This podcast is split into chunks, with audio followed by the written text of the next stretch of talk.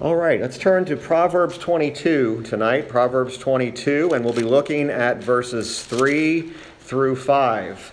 Proverbs 22, verses 3 through 5. And our subject tonight will be a prudent man. A prudent man. Proverbs 22, verses 3 through 5.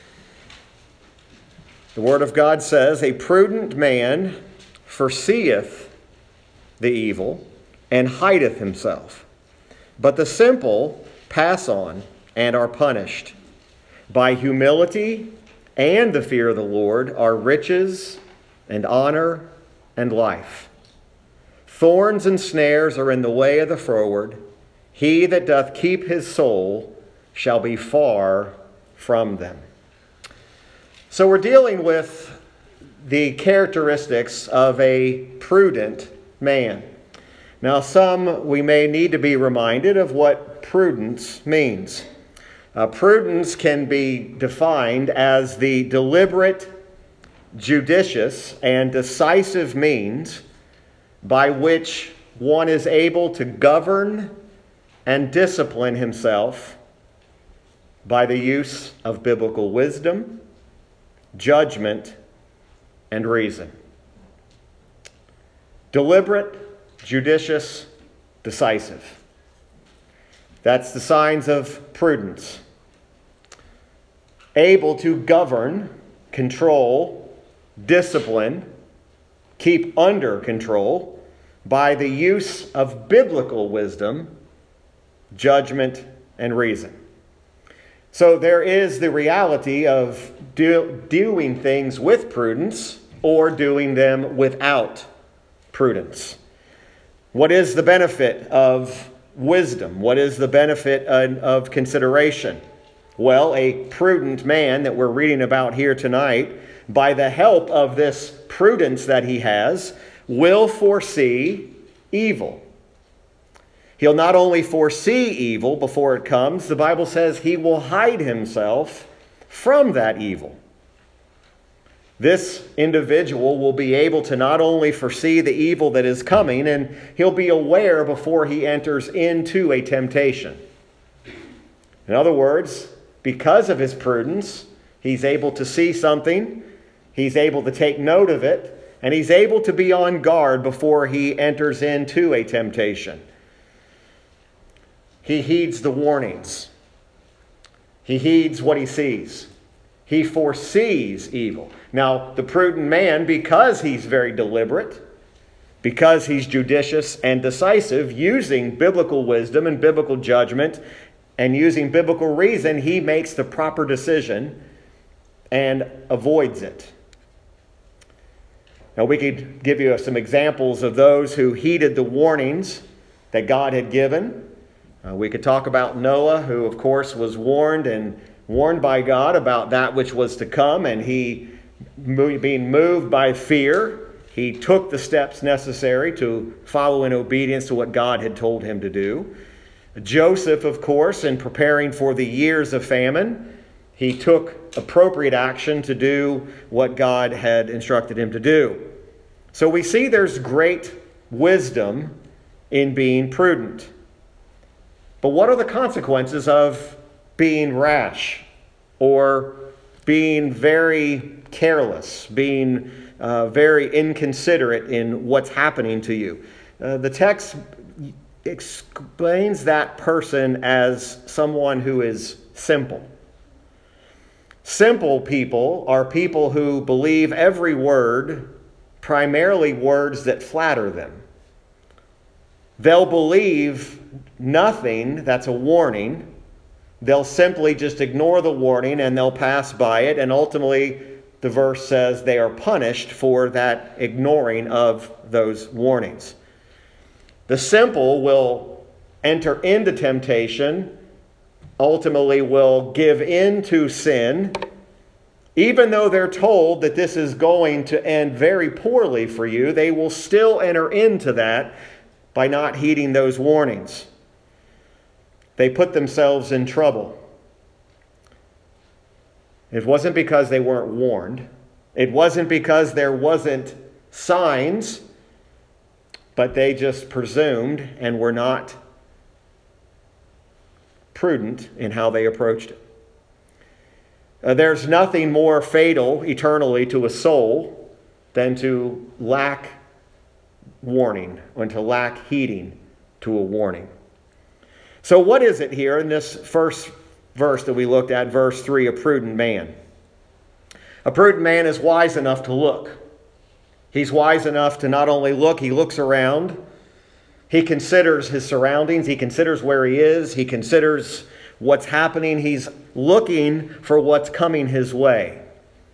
Oftentimes we hear people say, I was caught off guard, I was taken by surprise. A prudent man isn't taken off guard.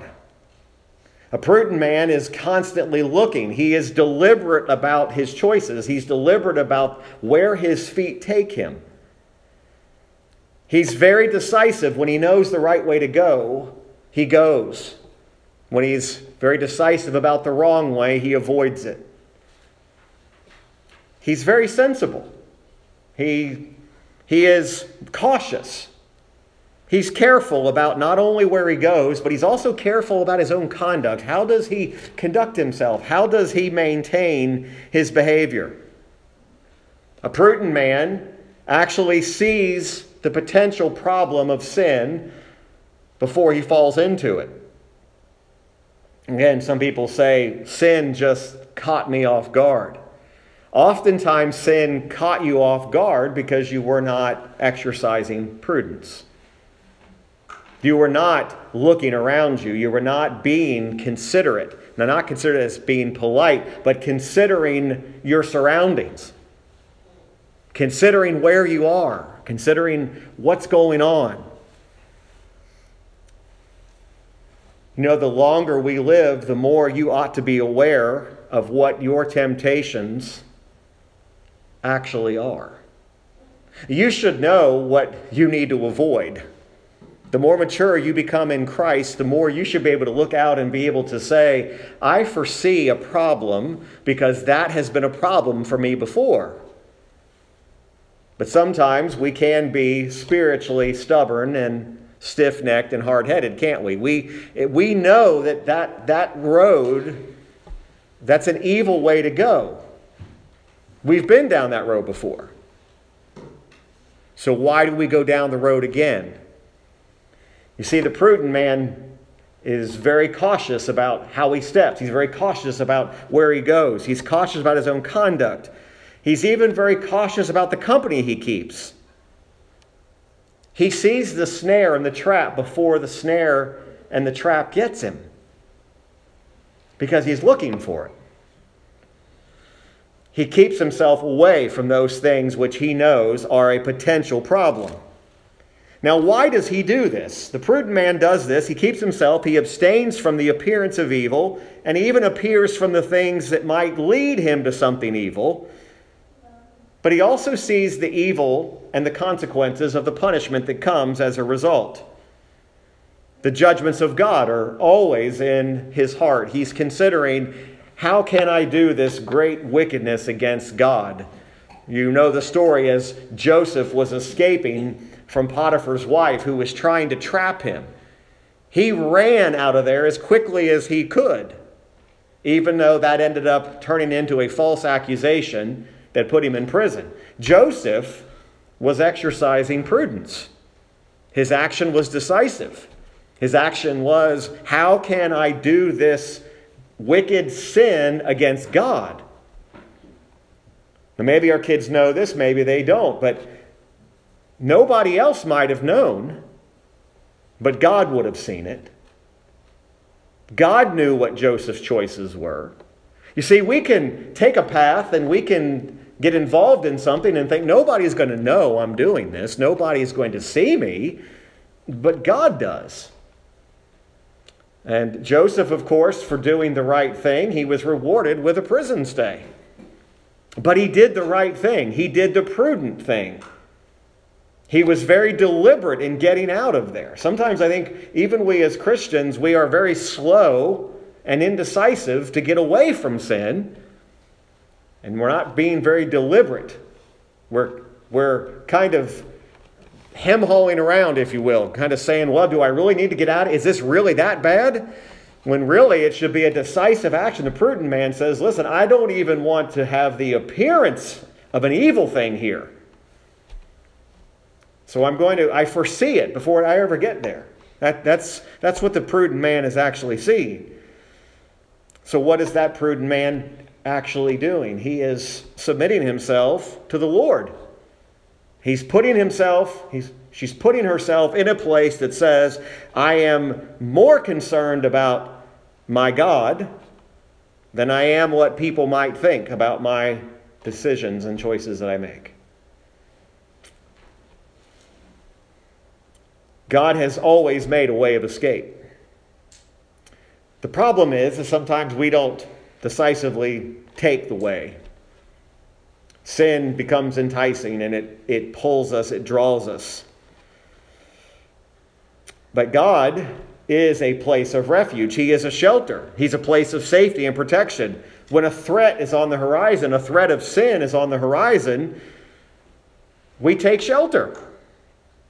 Don't stand out in it and wonder why you absorb the wrath of the storm. You saw the storm clouds coming on the horizon, right?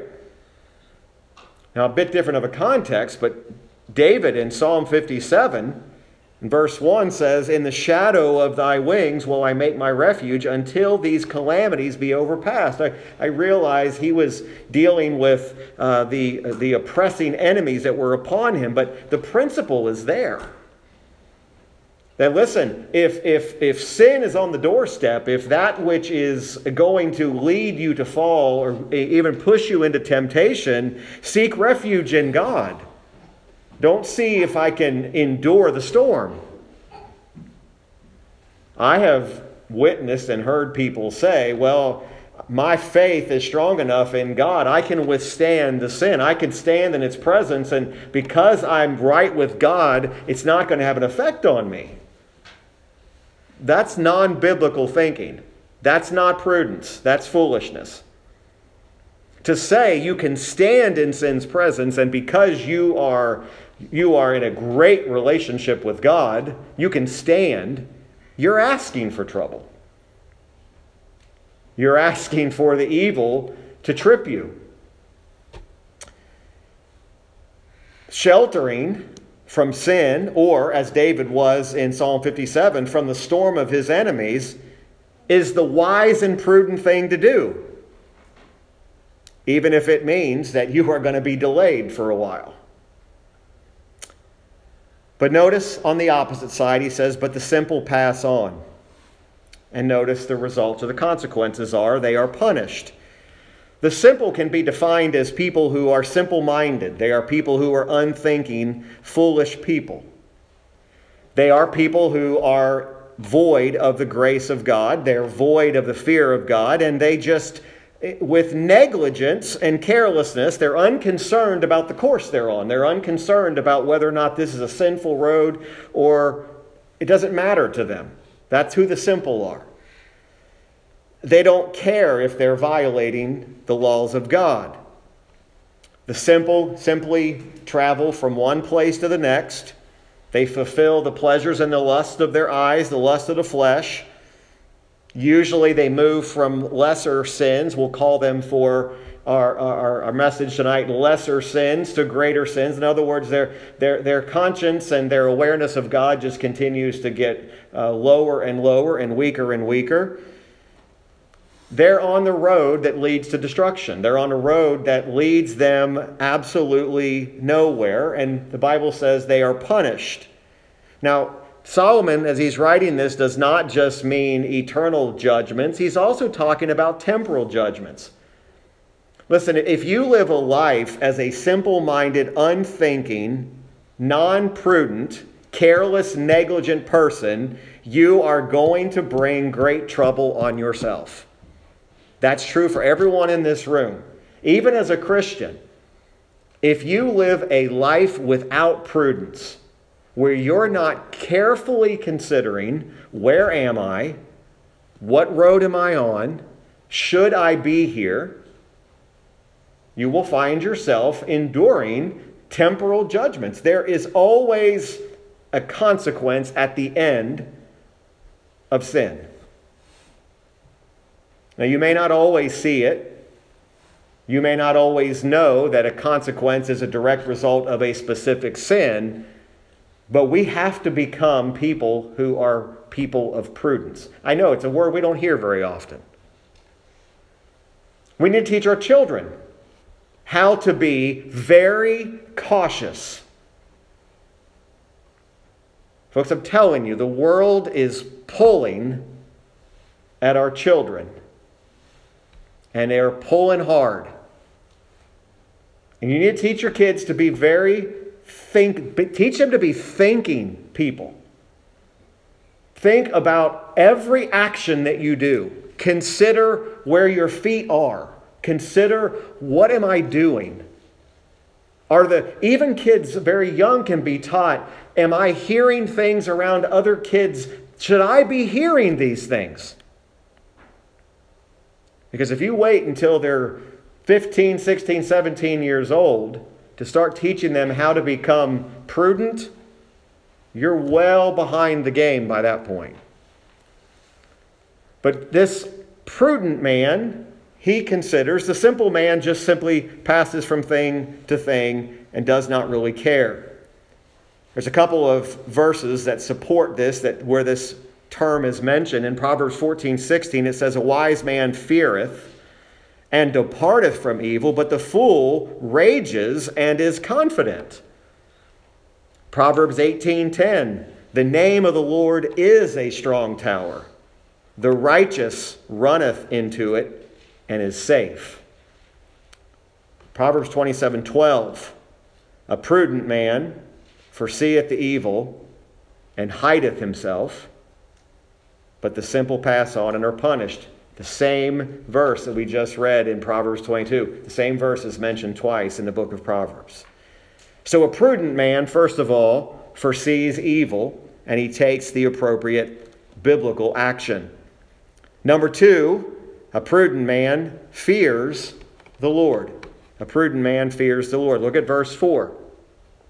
By humility and the fear of the Lord are riches, honor, and life. Now, there are some translations and some that would render this by humility and the fear of the Lord as the reward of humility is the fear of the Lord. It's a good way to put it. The, the, both, both of the way the verses are read, it's the same meaning, but one just puts it out that the reward of humility is the fear of the Lord. A humble man is, of course, a blessed man because he has reverence for God. Notice humility comes first. Then there's a fear of the Lord. It's not a fear of the Lord first, then humility. It's to be humble first, and then the fear of the Lord comes. Humility leads us to fear God. Pride leads us to arrogantly say, What can God do to me? Humility leads us to not only have reverence for the Lord, but respect for his commandments, respect for his word. The fear of the Lord actually affects how we behave. You can, you can warn people and you can warn children that their behavior is going to end up with a consequence they don't want to have. But you know the real, the real purpose or the reason why we should teach people to obey is to teach them to fear the Lord. If you teach your children just to fear the consequences, you're teaching them the wrong thing. That's not even what training your children is about. Now, we're going to talk about training up children next week. But you have to, they have to have more than just fearing the consequences. It starts with a fear of God. How does the fear of God start? By humility. To fear the Lord is to be truly spiritually minded. It's a grace of the Spirit. We realize that. But he that is humble before the Lord, what humbles us, folks? What will humble you is the sense of sin. Humility is marked by our own unworthiness of God. That ought to make us fear the Lord, that we are unworthy to even stand before God.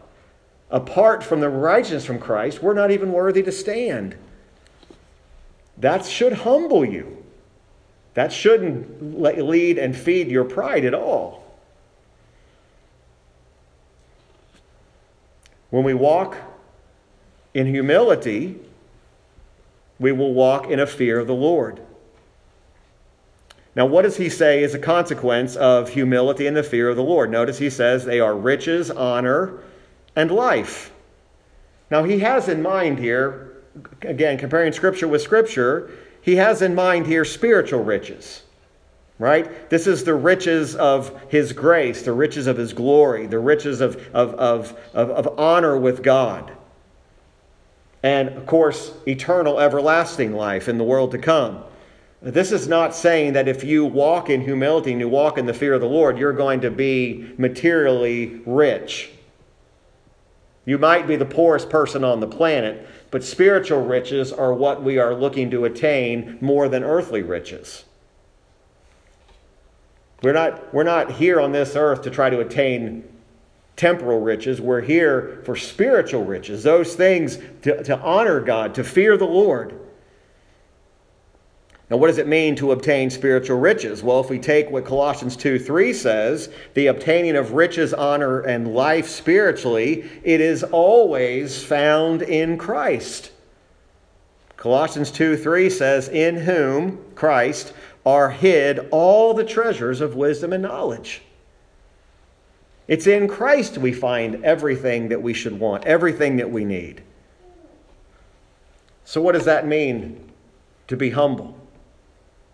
Now, again, I'm not talking about being self deprecating where you're constantly beating yourself up. There's this, there's this really extreme narrative that people they, they overemphasize and they beat themselves up and they say, See how humble I am. Humility is having low thoughts of yourself when compared to God. But it is not how, how insulting can I be to myself today? How, how, what else can I find to insult myself about? And then we say, that's humility. That's not what humility is at all. Humility is when you look at yourself, your, your own unworthiness, and you compare it to God, it should lead us to have this humility of who God is. When we have low thoughts of ourselves and our own righteousness and our own worthiness, we will walk in the fear of the Lord. Wherever there is true fear of God, you can mark this down. Wherever there is true fear of God, there will also be humility. You cannot have one without the other. You cannot fear God and be prideful. If you fear the Lord, you are going to be humble. And what do we receive by this humility and the fear of the Lord? That's what he makes mention of riches, honor, comfort. They are the things that are spiritual riches. They are the things that God sees as good. Folks, one thing you and I, we have a hard time seeing all the good because we're looking through human eyes, we're looking through human perspective. But the things that God gives us are the things that He sees as good. That's why even affliction, can be for your good. Humanly speaking, we don't see it. Spiritually speaking, we do see it. That God may be giving some things in our life, and that is good. What God does for His own is for His good, or for our good and for His glory. There are these promises that are being made. So the prudent man forsakes or foresees evil. Secondly, a prudent man fears the Lord. Verse 5 very decisively, the prudent man forsakes the way of the froward. He actually avoids the same path that the simple minded, the man who is without prudence, takes. Look at the warning here thorns and snares are in the way of the froward. He that doth keep his soul shall be far from them. Thorns and snares are in the way. So, what's being referred to here are those who are stubbornly disobedient, who walk contrary to the will and the law of God. Those are the ones who are the perverse, the simple. That person is promised that they will meet with trouble on that road. If you deliberately and intentionally walk in the way of the perverse, walk in the way of the froward, you are going to find trouble. Now, sadly, us who've been alive long enough know that we've gotten ourselves into some situations that we know we got ourselves into the trouble because we disregarded God's commandments and God's law and God's will, and we did what we wanted to do. If you haven't done that, well, I'm confessing before you, I have. I got myself into a lot of situations where the only person to blame why the trouble came was because of my stubborn disobedience. I'm going to go my own way. Every time in my life I've tried to go my own way, there has been thorns and snares. It clearly says they're in the way. You are not going to be able to walk contrary to God without trouble. And that's what he's warning about here. That's thorns. They can be grief, they can be times of distress. A snare is a trap brought into great difficulty, a trap which you cannot easily get yourself out of.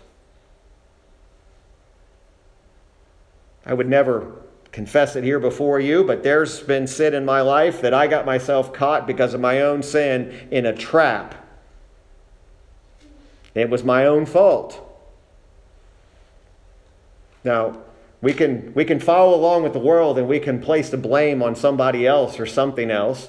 But if you get yourself in a trap, it's because you did not exercise prudence. That's what got you there. Don't blame somebody else. They set a trap. You shouldn't have been on that road to begin with. See, you won't get caught in that trap if you're not on that road. The problem is the line's moving. We want to get, we want to get as close as we can to sin without it having any consequences. You know, again, not directed at anybody in particular, but this is the way I think human nature is. We, we see things and we think, I just, I just want to get close. I don't want to get, I don't want to go over the edge. I just want to get close. Certainly there won't be any harm in that. There's always harm. These snares, these thorns of affliction, the snares, the traps that get set. Once you go your own way, you find it almost impossible to get out. Some of you in this room know what it was to spend part of your life 100% doing your own thing, going your own way without any reverence for God, and life was miserable. Oh, it probably seemed pleasant for a season, but the end result was not pleasant. You found yourself in a trap and in thorns and ensnared, and you said, How did this happen? Because I deliberately walked my own way. That's why it's going to be so vitally important that we teach our kids how to walk the right way. Now, next week's sermons train up a child. It's immediately going to people are going to say, "Well, I don't have children. My children are all grown up." It's for all of us. Because the training that we train our children to do are the things that we ought to be doing ourselves. It's part of the problem.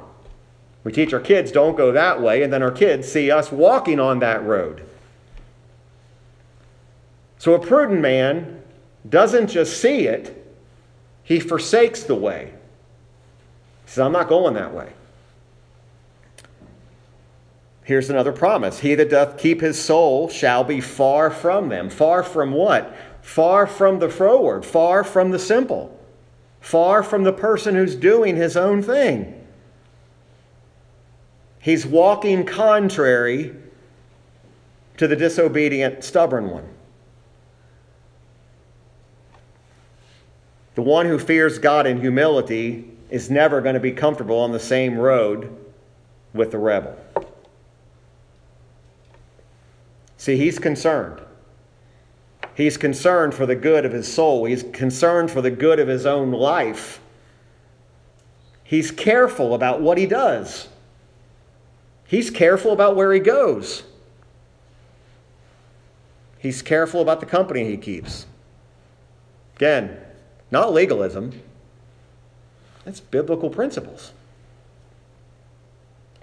We teach our kids be careful of the people that you keep company with. But what about us as adults? Who do we keep company with?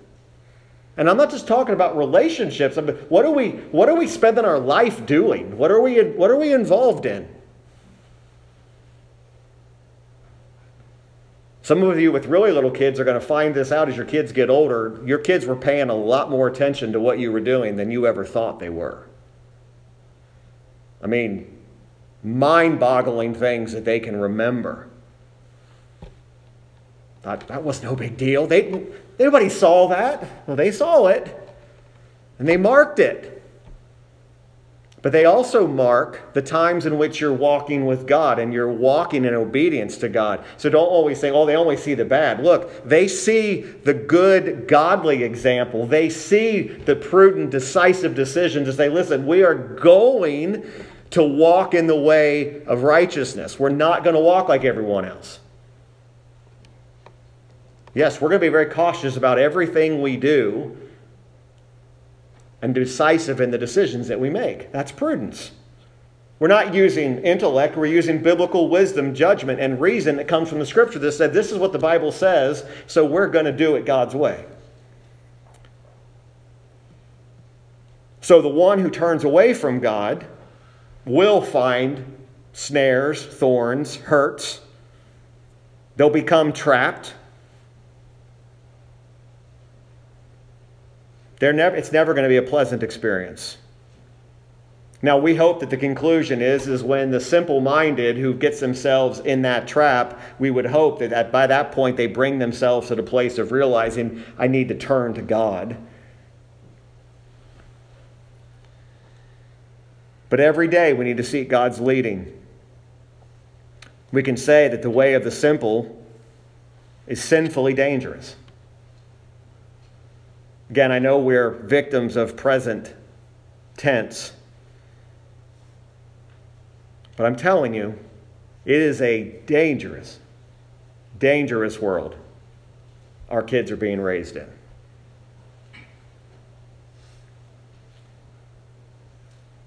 There's an intentional desire to walk contrary to God's way.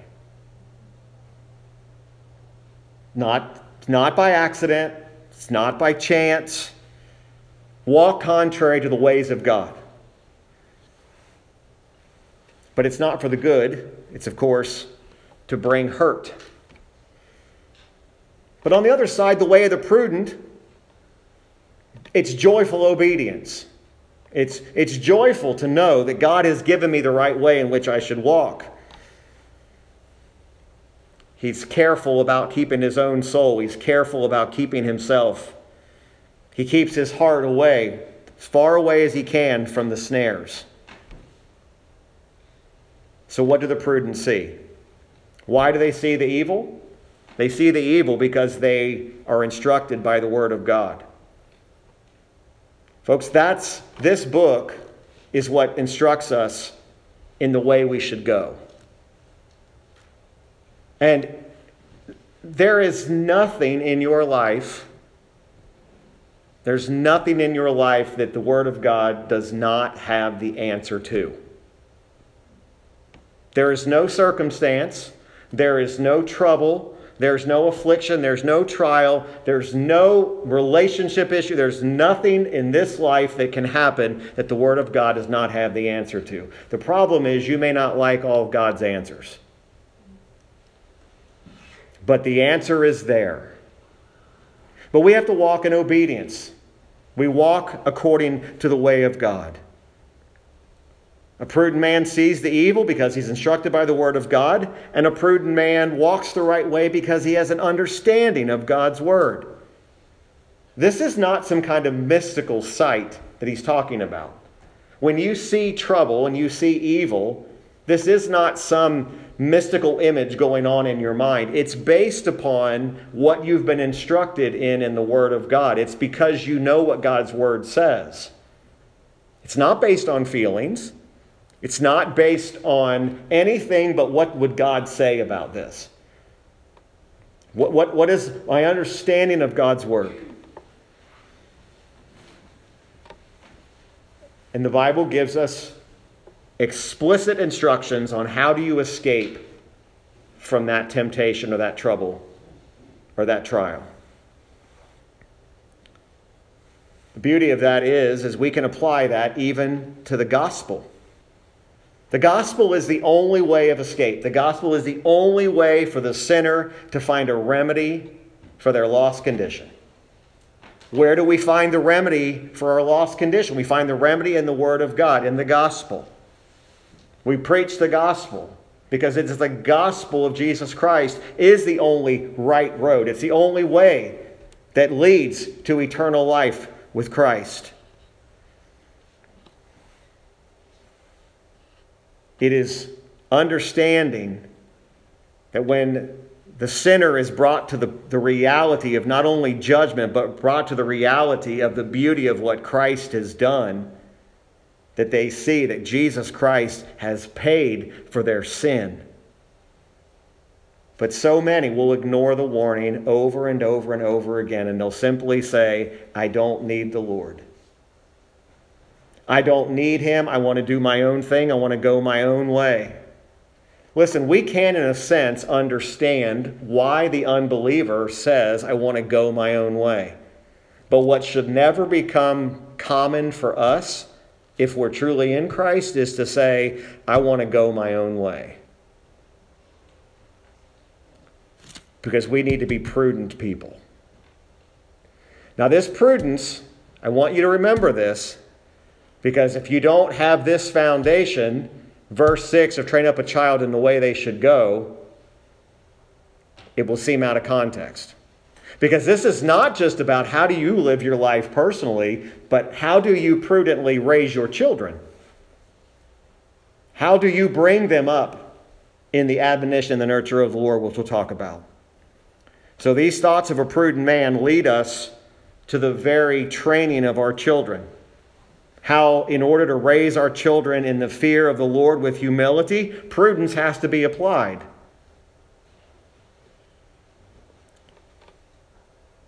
The great way in which we raise our children for the Lord is to raise them according to what God's Word says. And, and, and folks, I'm, I'm telling you, as your pastor and as your friend tonight, you are going to have to be more diligent with raising your kids than anything else you've done in your life to keep on the right path. Because everything in this world is pushing against it. And you got to keep diligently saying, we are going to walk this way even if nobody else follows us. We're going to keep going that way. Even if we find ourselves all by ourselves, we're going to keep moving that way. That's not just for parents raising kids. That ought to be the goal of every Christian is say, look, the world keeps going that way. I'm going to keep going that direction because that's what God's word instructs me to do. That way only going to lead to snares and troubles and thorns. I don't want to go that way. Even though it looks shiny, it looks it looks glamorous, there's nothing glamorous at the end of that. So we teach our children and we of course need to teach ourselves and we all ought to be prudent men and women tonight. All right, let's pray together. Father, we thank you, Lord, for